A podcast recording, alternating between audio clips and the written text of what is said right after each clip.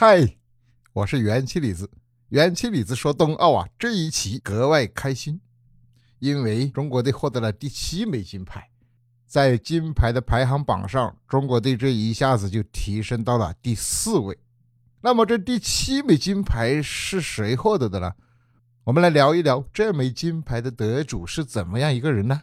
这个人可好玩喽，他也是一位四朝元老，但是他还是挺善于凡尔赛的，很有趣的一个人。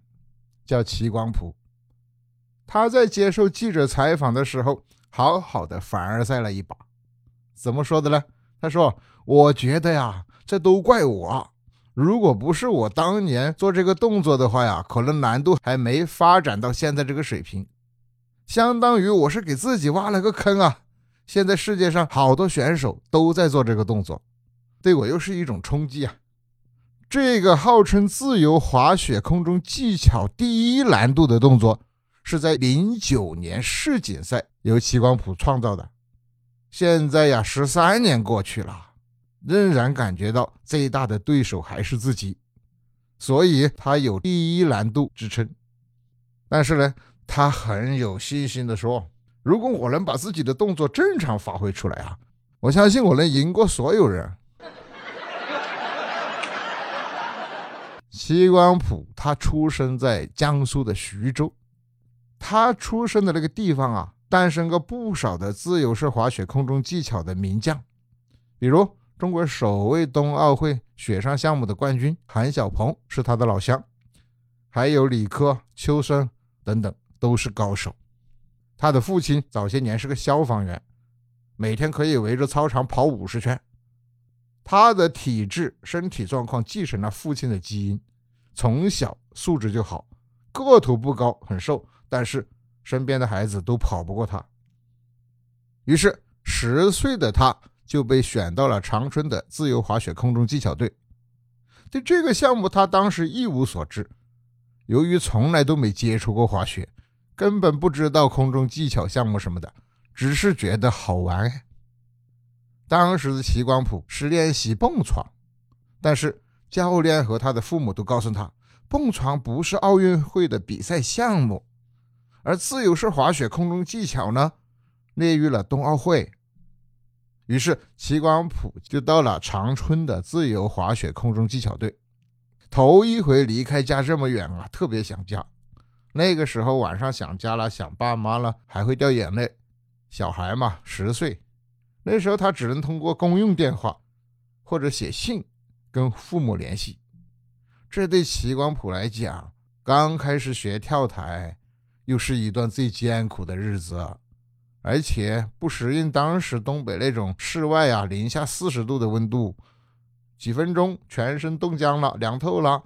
那个阶段他确实难熬，这个贪玩的年纪，加上这么困难的训练，周而复始又很单调。所以他待了两年的时候啊，就有了跑路的念头。他没和队里打招呼，自己跑火车站买票想回家。但是个头还小，售票员觉得他是个小孩，不卖票给他。就在这个时候，他在这个售票窗口犹豫的时候，教练出现在了身后，神一般的出现在身后，也没吓他一跳。教练没有批评他，而是带着他去吃了顿饺子，然后把他送回了宿舍。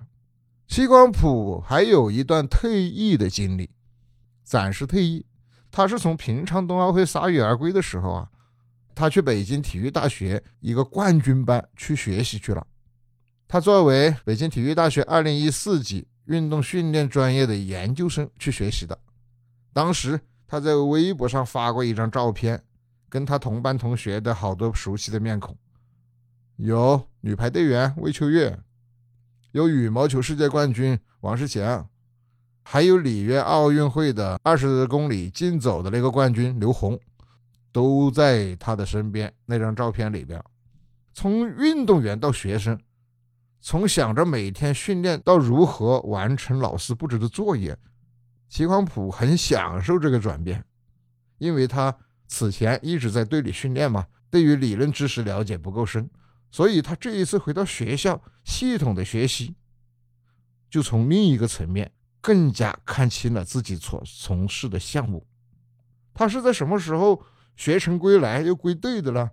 他是在北京冬奥会倒计时九百六十八天的时候，也就是二零一九年。戚光普在这个时候归队的时候啊，他家里正好迎来了生活中的一个比较大的变化，他的孩子降生了。三月份生孩子，四月份他就归队了。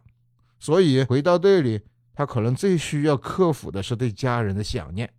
初为人父嘛，父亲的这个身份让他多了一份责任感。而且他离开队伍去读书的这一年，他开阔了眼界，了解了空中技巧之外的世界。所以他觉得这是一个很不错的成长经历。功夫不负有心人啊！这一次北京冬奥会上，齐光普夺得了金牌，意味着又一位四朝元老圆梦成功。好了，今天我们就说他的故事。欢迎你记得收听我的下一期哦。下一期会是谁的故事呢？期待吧，我也很期待。谢谢你的订阅、点赞。欢迎评论区留言。